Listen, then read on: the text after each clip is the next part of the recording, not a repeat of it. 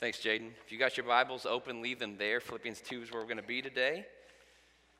I'd like to wish you all a Merry Christmas. I apologize in advance. I've been fighting some sort of respiratory virus all week, and so far it's not close. The virus is winning. Um, it's winning easily so far, uh, but we're going to try to get through this together. And um, just going to ask you to join me in a word of prayer. So let's pray. Father, we, we love you. We thank you for the idea um, that we get to celebrate this morning. We thank you that it's more than an idea, that's in a reality. Lord, that you came and you took on flesh. Father, you became one of us to, to walk the path that you call us down, to, to be sinless when we couldn't, to die in our place, to rise again. God, we, we celebrate all that this morning. And so, Lord, we just pray that um, that when the Word became flesh, and now we have this, this Word in front of us, God, that, that would be the power that is proclaimed this morning. And God, we ask all this in Jesus' name. Amen. Well, I hope you all had a good Christmas morning. Uh, for those of you who still have young children in the house, I, I trust that you, uh, that you did. Um, our house, I was awoke by two young carolers, carolers singing me a Christmas song um, which was adorable. And it's also preferred over the way Jimmy used to wake me up when she was younger, which is to come in my room and start poking me in the face and saying, Daddy, Daddy, Daddy. Um, that's not a good way to wake up, right? Um, but so I, I, was glad, even though it was early, that they were singing this time. But there's just something about uh, seeing your children get excited and opening gifts that, that's just good for your soul. There's something about passing on traditions that you picked up in your household to your children that makes you sentimental. But let's be honest, right? It's not all smiling faces and Instagram photos, is it? In fact, I'm guessing that in a room this size, someone's child opened up a gift this morning and then complained about that gift. I remember once when I was younger, I, I, got a gift from a relative and it was not what I wanted that year. Well, let's just be honest, it was never what I would ever have wanted, okay? And I remember I made the remark, I actually said out loud, I don't like this. Now, for those of you who don't know, Mike Parks is my dad. And one thing about Mike Parks is he doesn't tolerate fools, okay? And I was acting a fool in that moment. And so he physically pulled me aside, gave me a very clear and stern lesson about gratitude, made me apologize to this relative in front of everyone. It was embarrassing enough that I haven't ever made that mistake again. And to give me a little credit, I was only 29 years old, okay? but listen, I'm not the only one who's ever pulled that move, right? I, I, won't make you raise your hands, but again, I'm betting it happened in someone's house this morning. That you gave a gift out of love. It was a gift that cost you something, and, and then once your ange- once angelic child opened it, they decided it wasn't the right brand. It wasn't what they asked for. It wasn't what they wanted. It wasn't the right size, the right color, whatever. And so they voiced their displeasure. Okay, when this happens, you got, you got a variety of ways to respond. Maybe you uh, could choose to just ignore the little rebellion and just keep peace on Christmas, right? You could, you could go the Mike Parks route, pull them aside, and clearly teach them a lesson of gratitude, or you could have your kids sit down and in front of them take out a knife and chop up all the rest of their Christmas gifts into little pieces. Okay. That's what I did. I mean, would have done had that happened at our house, right? So, why do kids do this, right? Why do they sometimes respond so poorly to gifts given to them out of love? Gifts that they didn't earn, gifts they didn't pay for, gifts that were simply given to them? Well, it's simple. Kids are sinners, they're childish, they're selfish, and you can't blame them. They've learned this from you, their parents. Merry Christmas, by the way. It's going to get better, I promise. Right? You see, left to ourselves, we constantly try to look out for us first. Just this past Friday, okay, I had to go to the bank and I pulled up and I noticed that the, the drive-through lane was just jammed, right? So I didn't want to wait too long, so I decided, you know what, I'm gonna I'm gonna go back to like 1985 and actually go into the lobby, okay? And so as I was pulling around the front, I noticed that there was a man by the front door start to open the door, and then he stopped to turn around like he'd forgotten something. And this thought actually came to my mind: okay, here's your window. Park the car, get out, walk fast. You can slide in in front of him. I was like a running back waiting for a hole to develop. And when I saw it, you know, you plant that foot and you go. But the situation intensified because whatever he needed from the car didn't take him long. And so now it's me and him coming across the parking lot, right? And now I'm trying to walk fast enough where I'm going to beat him to the door, but not so fast that he knows I'm racing him. Okay, this is a, this is a delicate balance. And so I beat him to the door, but there was, there was one more puzzle left for me. This, my bank lobby has this weird diamond shaped layout where two hallways split, and then you go to where the teller's area is. And so I decided, split second decision, I'm going left, okay? This sly cat went right. And when I get up to the teller's area, I notice that the line goes from the teller's desk through the lobby and then down the right hallway, not the left. And so then I'm standing there waiting in line behind this man that I was trying to beat, and the Lord humbled me. And I thought to myself, why didn't you go right, you loser? No, that's actually not what I thought, okay? I actually thought this what's wrong with me? What makes me think that I'm so important that I always have to look to find the shortest line? What, what makes me think and believe that the world should cater to me? That my schedule's most important? And you know the answer to that. I'm a sinner. I'm childish. I'm selfish. There's a reason that the first sin was a sin of pride. It's the root of all sin. You cut humans to the core and we, and we bleed pride. We don't have to work at putting ourselves first, we just do it. We don't have to put any effort into knowing what our opinion is on a matter, we just know it. So, from not sharing our toys and complaining about our gifts as children to, to complaining about our bosses and demanding people to see the world the way we see it as adults, we have this plague of selfishness throughout our lives, which leads us to today. Because what we celebrate today is miraculous beyond description. What we celebrate today isn't even natural, it's not even close. And I'm not talking about the virgin birth, so that's a miracle. It's just not the biggest miracle of Christmas, it's not even close. The greatest miracle of Christmas is this that the holy, awesome, divine, all powerful God did something for us that we would have never done for him. Ever.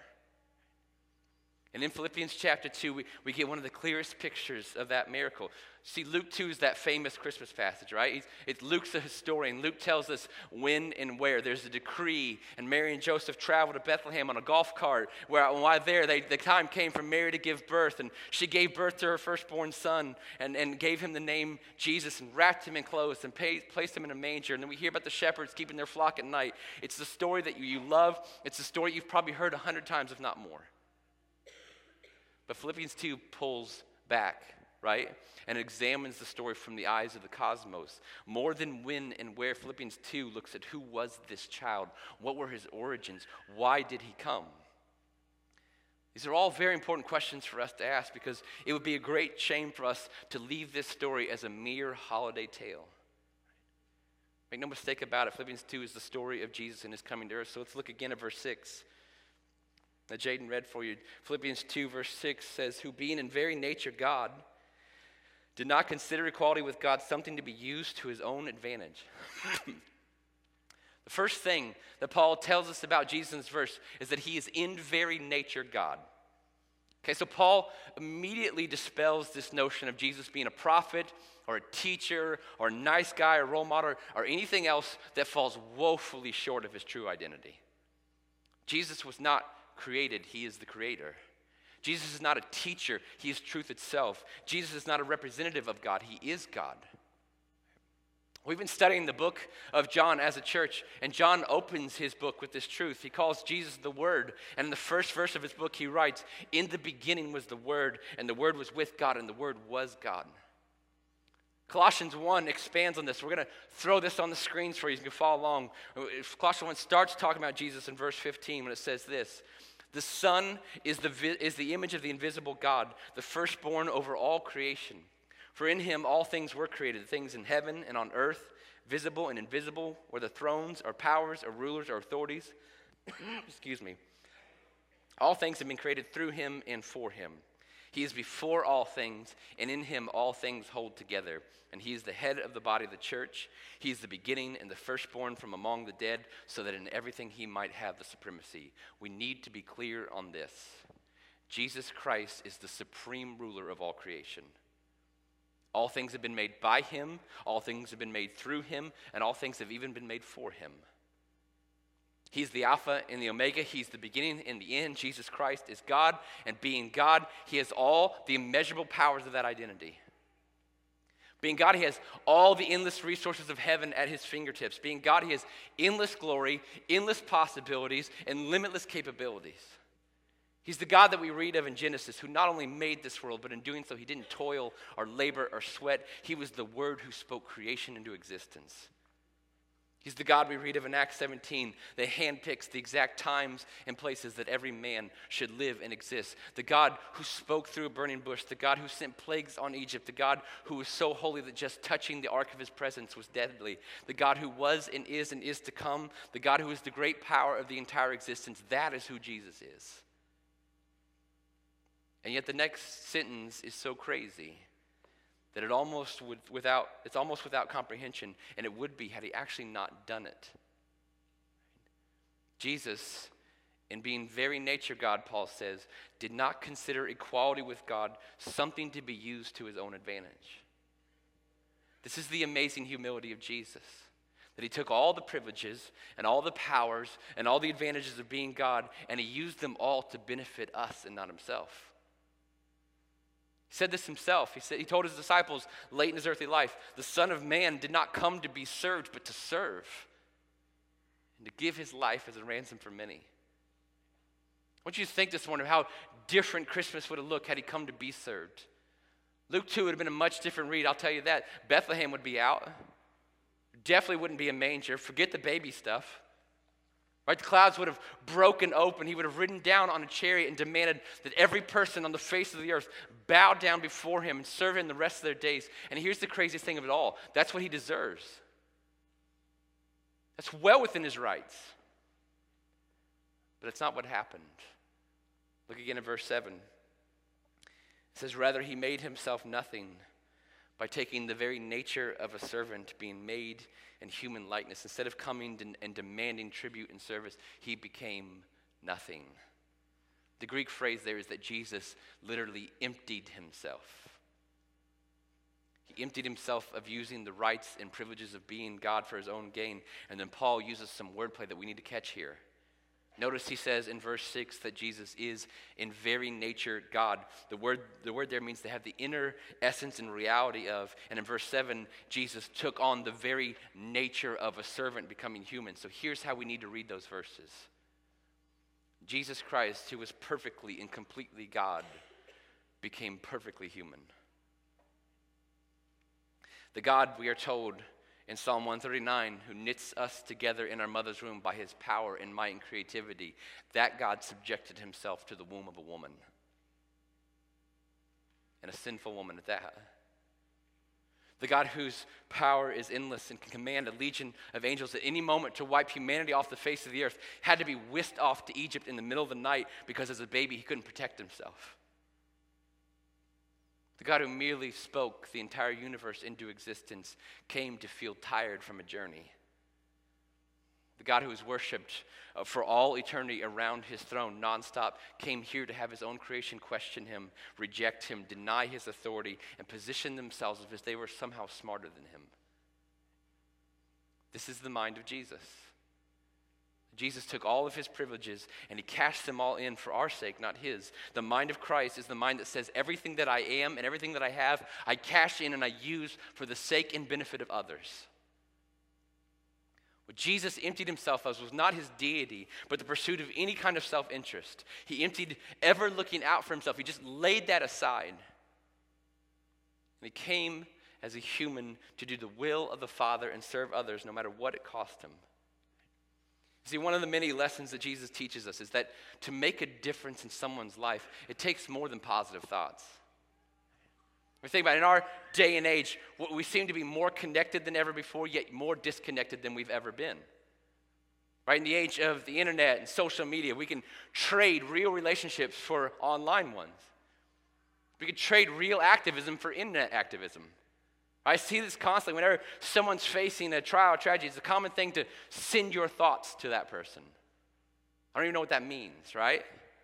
This internet, this internet generation now thinks that if they retweet or repost something or somehow change their profile picture, they're actually standing for a change in the world. But at some point, thinking of others and pushing a button isn't enough. You actually have to do something. Jesus Christ, in his service to us, literally put flesh to his activism. He literally became a person and suffered, and he faced hunger and thirst, and he endured rejection and pain and gave his life to us. He didn't send his thoughts to us, he bled out for us.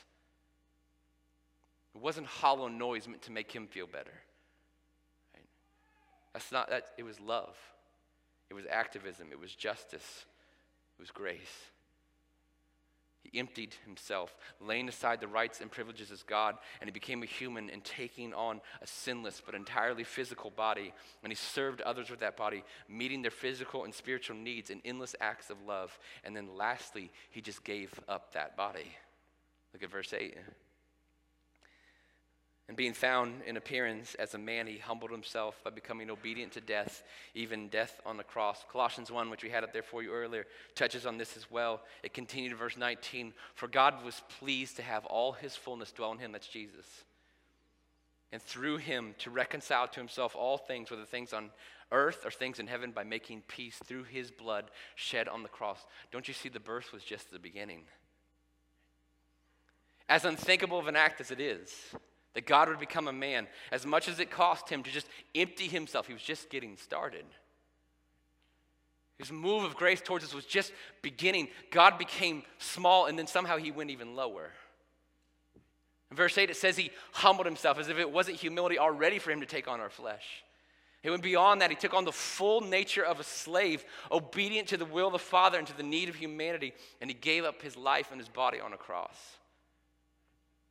And Colossians 1 tells us that he did this to reconcile us to God, that it is by the blood of Jesus Christ that we can be brought back to God. And only by believing in Jesus Christ and his death and resurrection can we experience eternal life in heaven. And instead of being offended at the exclusivity of that truth, we need to be grateful that somebody at least made a way. That while there was no way, while we were dead in our sins, he made a way. Colossians continued, Once you were alienated from God and were enemies in your minds because of your evil behavior, but now he has reconciled you by Christ's physical body through death to present you holy in his sight, without blemish and free from accusation. You see, the birth that Jesus experienced was not his to endure as an eternal being, but he took it anyway. The pain, the loss, the hunger and thirst and grief that he felt was not his to endure, but he took it anyway. The rebellion and rejection were so beneath what he deserved, but he took it anyway. And the death that he died was not his death to endure, it was ours. And he took it anyway. It was the most brutal, most cruel, most shame filled way to die, and he took it anyway. This has endless implications for our lives. There are two that I really want to focus in on today. You see, most holidays, but especially Christmas, are, are mere magnifiers of emotion. Right? If you're, if you're a happy person, and you've had a pretty good year, you're happier today. It's just how it works. But if you're struggling, right, and, and the struggles get even more intense around the holidays, illnesses just land harder this time of year, divorce hurts even more. Lost lands with a thud. Stockings that no longer need to be filled but are hung anyway, packed with them a really heavy blow. And it'd be remiss of us to not recognize this today. That in the midst of all the holly jolly and the Merry Christmases, the Church of Jesus needs to remember that there are people for whom this day brings an intense amount of grief or pain. And listen, if that's you, I want you to know that you're the reason why Jesus came. I want you to know that Christmas is still worth celebrating because since the story is real, it provides us with a hope that nothing can take away. There is no pain that you're feeling that He has not felt. There's no grief that you're facing that He's not walking through with you. And there's nothing, hear me, nothing at all that you're facing that His birth and life and death and resurrection do not have an answer for. Because there is no pain and no suffering, no loss that gets the last word in Jesus' kingdom. There's no aspect at all of the kingdom of darkness that stands a chance against my King Jesus. And that King, that God, came here in an all out pursuit of you. He never promised that life would be easy. In fact, he promised the opposite. But he promised you that in him you would find the answer. In him you would find strength to face the day. In him you would find peace that passes understanding. And on top of that, and more than all that, that if you believe in him, then one day you will experience an eternity that is free from the struggle, free from the pain, free from loss and suffering and death. Because that is what Jesus bought you when he came here. That is what he bought you when he reconciled you back to God by shedding his blood on the cross. That is what Jesus bought you when he walked out of his grave. Listen, if you've never believed in Jesus, you've never believed that He's God, then He died for your sins and rose again, and you asked Him to forgive you, then I have no hope to offer you for the pain and struggles of this life. I have no hope to give you for what lies on the other side of the grave, and I sure won't do you the harm of making one up this morning. But I can tell you this Jesus Christ is God. And that God became a human in order to suffer and die in your place. And he did that to reconcile you to God and give you eternal life with him. And the Bible is clear to receive that gift. All you simply have to do is believe. There's no better way to celebrate Christmas than to believe for the first time in Jesus for your salvation. The second implication that I want to focus on out of this passage in Philippians is for those of you who have done, who have believed. This is for those of you who say, I'm a follower of Christ. And this implication is clear and undeniable, but I'm going to tell you, we don't like it. We don't like it. Look at verse 5. Then your relationships with one another, have the same mindset as Christ Jesus. There's a line in there that's really difficult. Have the same mindset as Christ Jesus. The mindset that Paul just described for you, the mindset that says, yeah, I'm God, and that's got all sorts of perks, but I'm going to use none of those perks for my own gain. Instead, I'm going to use every ounce of privilege and resource I have to serve others, even at the cost of myself and even my life. See, here's the secret about Christmas we love the story. We love the story of all that Jesus did for us. We love that he came. We love that he taught. We love that he died in our place. We love that he took all that on uh, for us in an act of grace. What we don't love, however, is when he turns to us and says, Now follow me. Follow you, Jesus. Follow you where? To heaven? Sure, man, I'll gladly pass go, collect my $200 and go to heaven. I love nothing more, God, than you have you forgive my sins, give me a free pass to heaven, only then to live the rest of my days in, in my own selfish pursuits, chasing a life of advantage and privilege and comfort. But we don't have that option as followers of Christ, do we? Follow him to heaven, sure, but the road to heaven goes down first. I want you to see the progression of Philippians 2. Jesus is God, and then he trades in those rights and he becomes a human, and he becomes a slave, and he becomes obedient to death. The trend there is clear it's down, down, down, down, down. And in the verse preceding that, we are told that we are to take on the same mindset. That we're to go lower and lower and lower. You see, if you want God to do something big in your life, you got to get small. We all talk about we want God to bring some sort of massive victory. Great, you got to get small. If you want God to move mightily for you, you do not invite that by self promotion and self protection, self advancement. You invite the work of God in your life when you get small. When you take the resources and privileges and platforms and rights that He's given you and you use them to make much of Jesus and benefit others and not yourself. Man, in America, we like to talk about so much about how our freedom grants us rights. You want to get an American worked up? Take away his or her rights. But we see here that Jesus voluntarily laid all his rights down. That he used all his resources and privilege, not for his own self interest, but for the gain of us. No wonder, no wonder the book of Philippians is the book that clearly tells us that those in Jesus Christ have traded in our rights to be a victim. Because victims look out for their rights. Victims, they, they, they believe they're being treated unfairly. Those concerns never once landed on Jesus' radar. They never were a level of concern for him. And by the way, to miss this in the Bible is to choose to miss it. Because no honest reading of the scriptures leads you to any other conclusion. This is Jesus saying to us in Luke 9 if anyone wants to come after me, they must deny themselves, take up their cross, and follow me.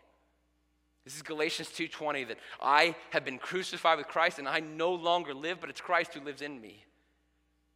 This is James 4 that God opposes the proud but gives grace to the humble. So humble yourselves before the Lord, and He will lift you up. See, the message of Christmas that we so often miss because it goes against our nature is that the greatness of man's power is in the measure of his surrender. True strength is found in resting in Christ's power. True freedom is found in being a slave of Jesus. True power is found in surrendering our weaknesses to Him. True greatness is becoming the servant of all. True exaltation is to humble ourselves before Him. True hope is hope in the eternal King Jesus, and we are called to follow His path downward. And we always talk about following him. We always talk about making a difference with our one life. We always talk about change the world. So, how do we do that? We do it by going small. Christmas teaches us that really small sacrifices, really small things put in the hands of God make really big differences. See, our job isn't to be Jesus, that role's already filled. Our job is to be the little boy who gave up his one small lunch designed to feed one person and let Jesus use it to feed thousands. Right, our job is, is to reach out to someone today that we know is hurting and offer a word of hope or encouragement. Our job is to pray for those who are struggling. Our job is to keep giving to his kingdom until it hurts a little. Our job is to take out the trash for our spouse without them asking Our job is to tell our kids that we're sorry and ask them for forgiveness when we've done something wrong. Our job is to serve those that we work with, not complain about them. Our job is to make our bosses look really good. Our job is to pray for those that we can help and especially those we don't know how to help. Our job is to lead our family through family devotions, even if it seems like no one's listening. Our job is to send that note right? To make that phone call, to shoot that text to someone when God puts them on your mind. Our job is to slow down long enough that you actually see people, see the fields that are ripe for harvest. Our job is to simply tell people what Jesus has done for us. Our job is to mimic that woman at the well that we've been studying who just said, all she said was, You've got to meet this guy, Jesus. Our job is to serve others through small acts of kindness, even if it's not convenient, even maybe it'll get us sick, even if it's not on our daily planner. Our job is to tell our spouses how grateful we are to be married to them. Our job is to tell our kids that we would choose them. Even, even if we had a choice from every kid in the world, we'd still choose them. Our job is to take time out of our day and read the Word of God and commune with Him in prayer. Our job is to continually offer Him small little offering after small little offering. And when our small gifts are placed in the hands of an Almighty God, who knows what He can do with them? He took a baby in a manger and He changed the entire world. See, it's the job of God to work on big, grand scales. It's our job to fight against our nature and to go small. And to trust Him to use those small gifts in big ways. If you want to make a lasting difference in your life, it won't be because some, of some massive, grand adventure, epic journey. I'm just going to tell you that right now. It be because you, every single day, offered small sacrifices to our more than capable God. Man, may, may FBN be a church now and into the new year who values and believes in the idea of just going small. We can't do this on our own, it's not in our nature, but with the Spirit of the one who's already walked this path and the one who's invited us down it ourselves. By his power, we can. So let's go small, church. Let's pray.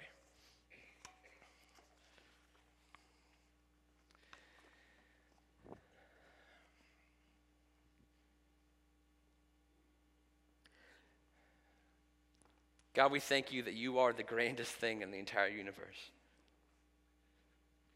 You are too big to be contained, too vast to be described.